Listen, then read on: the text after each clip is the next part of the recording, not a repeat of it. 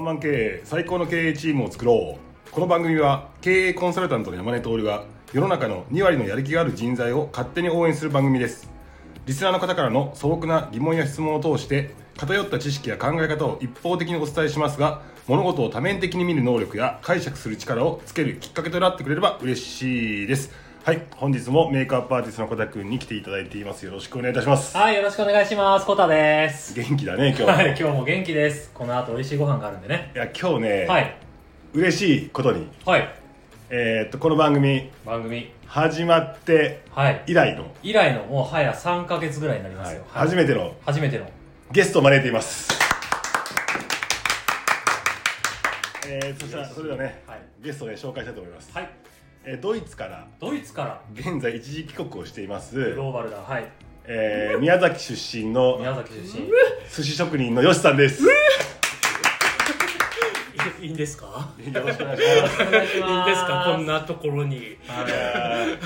よしさんは、まあ、ちょっと仲良し、まあ、コタ君も僕も仲良しにないりまそすうですね。はいよかったあのー、3年ぐらい前から3年ぐらい前からね。えーとまあ、ラジオネットワークを通じてですね、うんうんうんうん仲良くしてますが、はいまあ、毎回毎回帰国たびにね、はいあのうちにも遊びに来てくれて、そうですねまあ、今日この後パーティーがあるんですけども、はちょっとねよしさんを招いて招いて。このねはい。番組番組。経済番組ですからそうです ね。なんと、ヨシさんはですね、まあいつもこの番組を聞いてくださ る。一応はいあの聞いてます最近はほらあのたあの旅行中だったからね、はいはいはいはいあれ出てたんですけど1か月前とかちょっと前は多分俺聞いてましたジム行きながらジム行きながら ねえジム行きながらジムに行きながらジムいえ今こじ最初聞いててあ僕の番ジ組。ム他のしな他がのら番組ね。はい。でそこから山根さんのも「あいいなこれ」ってなって聞いてましたいやありがたい ですねありがたいですね。いややる気ある2割ということでそうですね、やる気ある2割ということ で。なんですあがのいいんですかこいこや大丈 夫です大丈夫ですよあのよしさん紹介するとですねもうドイツはもう10年間10年間はいそうですね10年間行っているにもかかわらず、んこの宮崎弁が抜けない 抜けないいっていう。このキャラクターすごいいいですよね。しかもあの今、ドイツで寿司職人、まあ飲食のお仕事をずっとされてるそと。うですねはい飲食一番最初はうん。ホールでしたうんホールですもうね。 1年、んうん一年目、ただそこからもうずっと寿司寿やっ司っていてう感じもうそこから9年ぐらいはずっとなるほどなんでね今日ゲストに呼んだ理由としては、日本における文化の象徴寿司寿司。そしてドイツというね経済大国、うん。それが今日本にやってきて日本人として見える世界がね、はいい、ろいろ変わったんじゃないかと何年前に比べてみたいなことをね確かにね聞いていきながらワールドワイドな視点ですごいですよ。入れていきたいなと思いますこんなお散歩酒くずバラエティチャンネルがそうですそうですこね。んな、はいこんなそうですね、ヨシさんの 経済系番組に呼んでいただいて、はいはいすごい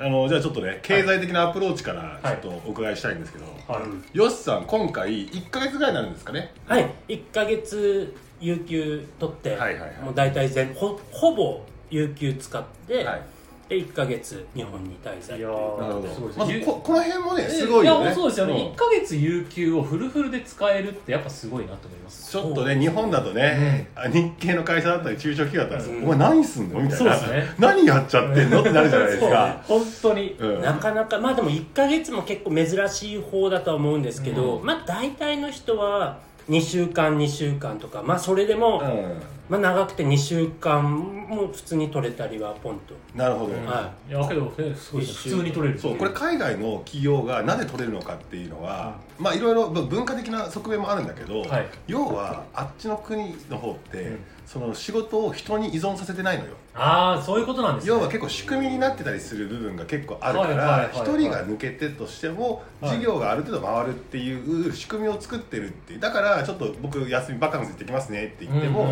んまあ行けるよねっていうでも日本って俗人的に仕事が人についてる可能性が高いかああらそうですね確かいにやいやお前が2週間やったらどうなん回んねえようちの会社みたいあなそうですねよく聞きますよねなんかそれこそ職人さんみたいな感じですよね、職人さんがいたとして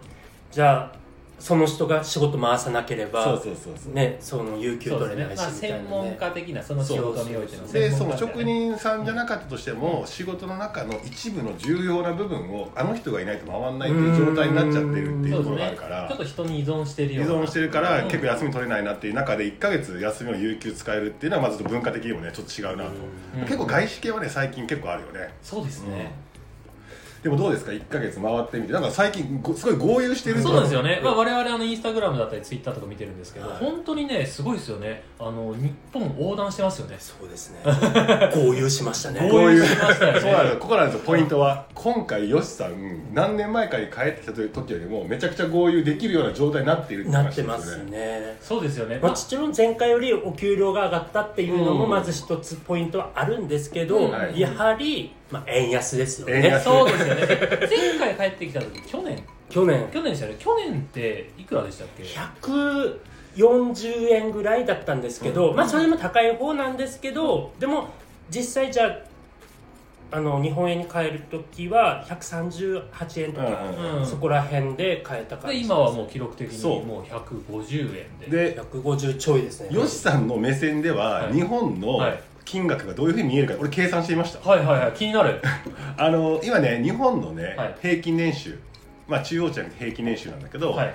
なんかずっと下がってきててほうほう408万ぐらいまで下がってたんだが、はい最近ちょっと上がり傾向でさっき僕調べたら、はい450万ぐらいになってたんですよええこの前まで420万円ぐらいだから、いまあ今回のベースアップみたいなやつも反映されてるのかどうかわかんないけど450万円ですと、はいまあでもバブルの時って530万円ぐらいだったからおーおーまあ、30年下がってますよねっていうのが言えるんだけど、今450万、はいそれに対してドイツっていうのは今700万ぐらいあるおーすごいでこれ多分ユーロがここまで上がってない時だから、はいって考えるとでユーロが5年前120円だったのが今158円になってるいやとそうなんですよそうすると1.3倍でしょ、で年収は1.5倍でしょ、はでえユーロの恩恵を今確実に受けてるから、うんうんうんそれで1.3倍でしょ、はいかけたら2倍なんですよおお要は全てが50%オフいやーすごいいや本当にでも感覚的にはもうほん結構すごいもうあんま高い買い物でもはい結構かゆいぐらいですもんねああ、なん かそんなのダメージ的には痛痛くないよね。痛くない痛よねくなくみてたあ、いなこんなのもう本当にかゆいかゆいみたいおーな。蚊かなみたいな いやそんなそんなああれのじゃ刺なさいでれすけたなと思ったら全然効かないしみたいいやすごくないですかいやすごいこれってもう富裕層しか言わないな。いことだや、よね本当に本当に本当いに。やでも世の中の金額、金額、値札からゼロが1個消えた感覚だよっていう感覚ですよね。ど金は使えるなっていうのはすごあくーびっくりしてます今アメリカとかは、まあ、これは多分あの、えー、とドルが上が高いからっていうのはあるけど,、はいあるけど今年収が950万円ぐらいなのよ平均が。そうへー、はい。って考えたら、まあ、アメリカの人もこう日本に来た時には、まあ、50%以上オフ、はい60%オフぐらいの感覚なのよ確かにもう爆買いしてるもんな。いや爆買いしましたね、いやそうそうで僕あのそういったインバウンドの会社のね役員もやってたりするから、はいうんうんうん結構数字結構調べてるんだけど、はい2019年が、はいコロナの前ね、はい一番訪日の外国人が多かったのようんうんうん、確か約に。大体3200万人ぐらいが1年間に訪れましたってなっていて、うーんで、えーっとまあ、そのうちの約3割、はい900万人ぐらいが中国人のうん方で、多かった銀座とか。はい。それ以外の人が、まあえーっと2300万人かな、はいぐらい3分の2が他だったと。はい。で今現在中国って戻ってきてないのよまだ、うん飛行機の便も、あのー、60%ぐらいだし、はい。あとこの前までは団体ツアーが認められてなくてああ、そうでちすょようど2ね。か月ぐらい前かあなーに団体ツアそーっか OK ってなったから個人ツアーだったのねはいはい個人で来る人たちだったので当時の2019年に比べてまだね30%ぐらいしか戻ってきてないのようんうんうんうん。なんだけど使うお金が半端なくなってるえー、あ、そうなんだ。そうこれもだからデータで出てて、はい。えー、と2019年の時はね17万円ぐらいだったの使ってたのが、はいはいはいはい、 1人当たりあの全全部ねうんはい全部の平均それが今22万ぐらい使うってなってるから、まあ、はいこれも円高のあえーごめんなさい円安の影響ではいここまで結構ね一人の個人消費が増えているみたいな感じなんですよ、はいはいはいはいすごい本当ねにうん、すごいくないですかすごいと思いますえなんか中国人もそうなんですけどその地方によってやっぱあの旅旅行してきたじゃないですか、はいはいはいはいで地方によってなんか外国人の色色が変わっていく変わっていうか変わってくるねそう福岡がすごい中国韓国うんうがん多ういんんうんですよ、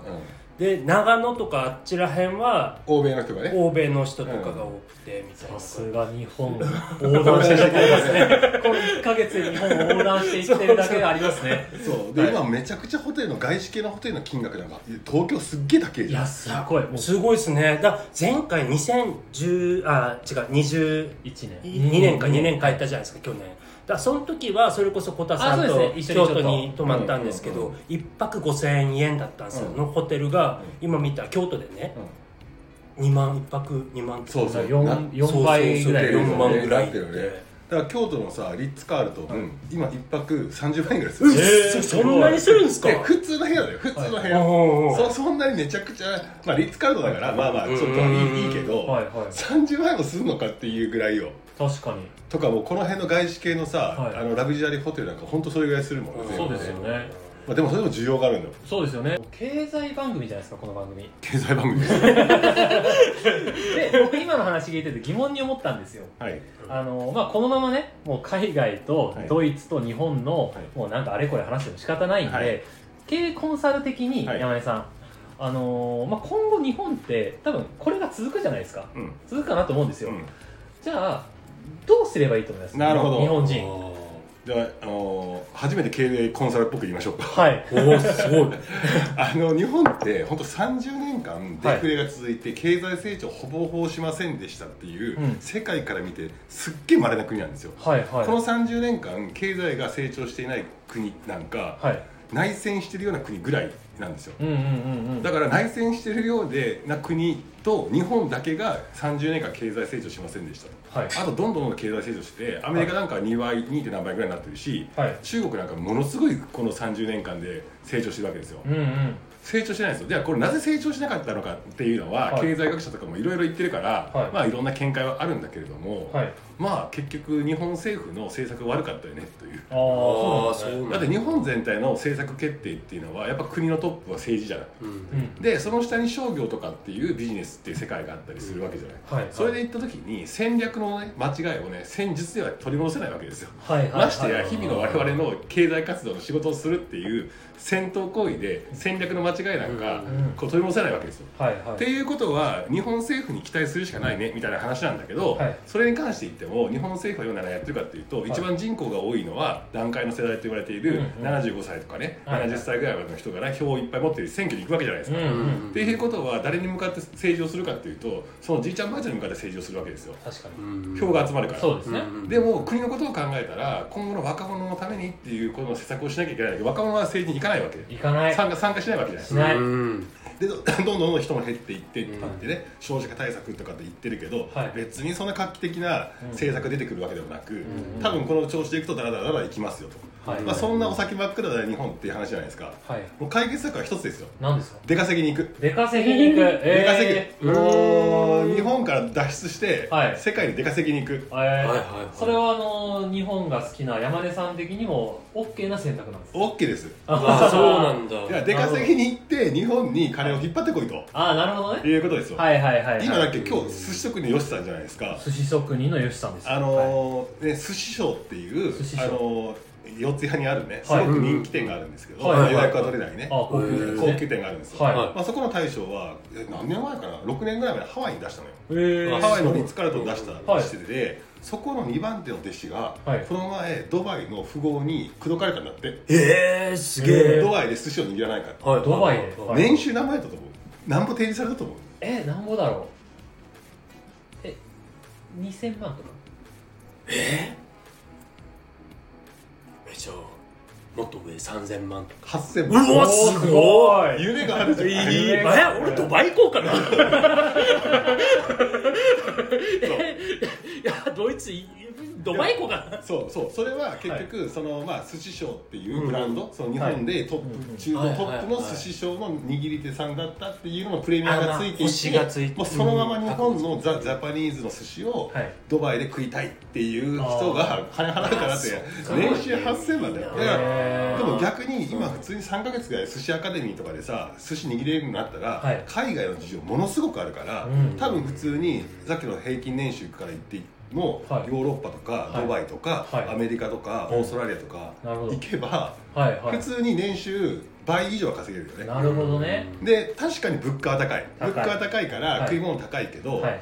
5年ぐらい我慢して貧乏生活して、そこの国ではい金貯めたら多分年収2000万円ぐらい多分まあもらえる仕事もいっぱいあるからなるほど、うんそしまあ寿司をたらこうやるに日本ではい東京で疲弊してる場合じゃないでしょと確かに、うんまあ営業べ英語を勉強してそうですね世界を飛び立てです確かに今今山根さんが寿司っていう一つの、まあ、ジャンルに絞って今話してるけど、まあ、寿司以外にも自分自身に手に職があったりとかそうね何かしらの考えがあったりとか、うんうんうん何かやりたいなってものがあるんだったら、まあ、あの一度ねあの海外に目を向けてみてはいかがですかっていう話ですよね。そうですよね普通にさうん日本で生産性が低い低いって言われてるんだけどなんで低いかっていうとサービス業うんまあ飲食とか宿泊業とかはい、あと小売業あまあまあサービス業かうんうん小売小売業ねあと介護とかっていうところがひ極めて低くて確かに介護よく聞きますね。で製造業とかははい世界に比べても結構生産、えー性は高いの高いなんだけど、はい日本がそのサービス業とかに働く人を重視する人が多いから、はい全体的な生産性下げてますよっていう話があって、はいこれだけ日本人って勤勉に働いて嘘もつかなくて、はい朝ちゃんと来てみたいなマ話ジじゃなでい度が過ぎますよこのサービスに関して言うとそう度が過ぎるよね度そが過ぎうる俺飲食行ってもこんなに働かないのになって思いながら見てますもんはいはいはねそう美味そしうくいただだかいてまらす素けど晴らしいマインドと素晴らし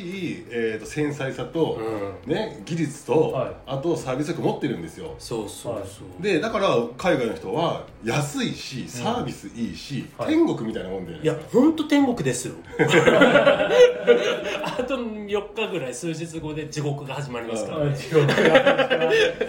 えそうーだからどんどんどん出ていくっていうことがすごく重要だなと思っていて、うんだってオはいはいーストラリアとかでもはい介護してる人って今日本だったら多分平均年収ってすごい低くて、うん300まあもう最低賃金じゃちょっと上ぐらいのところで働いてるんだけどオーストラリアで介護で1か月の給料80万とかあるからねいやすごいですよね、ううんんまあ、オーストラリアってそれこそ農業とかね、うんその出稼ぎでもすげえ稼げるみたいな感じ、オーストラリアはすごい聞きますよねねなん聞かくねだからそういう意味で言ったらやっぱりね、日本でね疲弊するしとらずうーんだって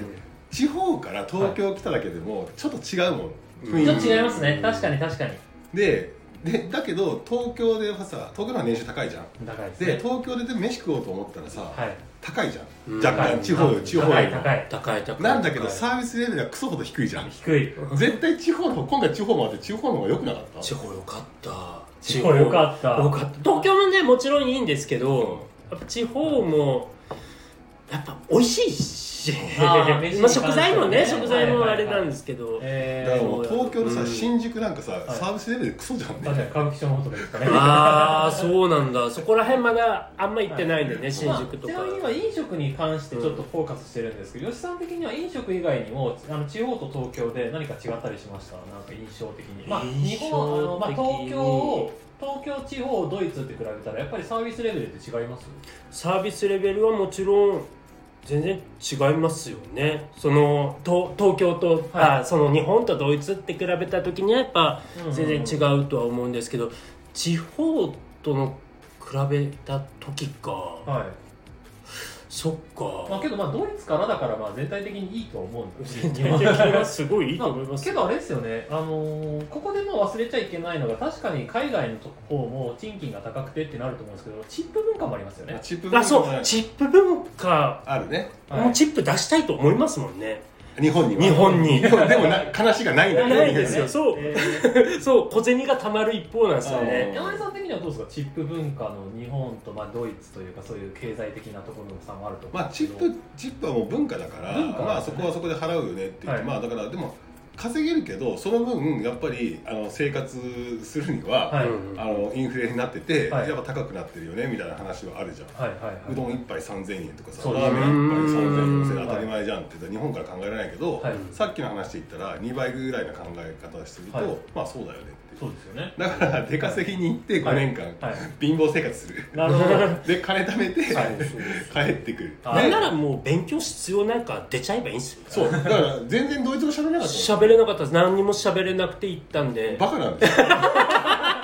やばいですねなんなら今も片言っていうぐらいですよねなんかねそうそうそうだっはいはいて日本語もさ標準語喋れないんだよ いやかだからもう本当に外国人として見られますからねうんその外見がこんな感じじゃないですか、はいはいだからもうタイ人みたいな感じ見られるからこの鉛が片言みたいな感じで、だからはいでも前前回言ってたねその若者に送るあの配信でさ、なんかこう考えて考えて行動できないよりも、うんもう行動してしまった方がいいよっていうのは典型ですよいやこれ本当にそうですよいねや本当そにれでお寿司もそうだと思いますさっき言ってた寿司アカデミうんーあったじゃないですか、あれも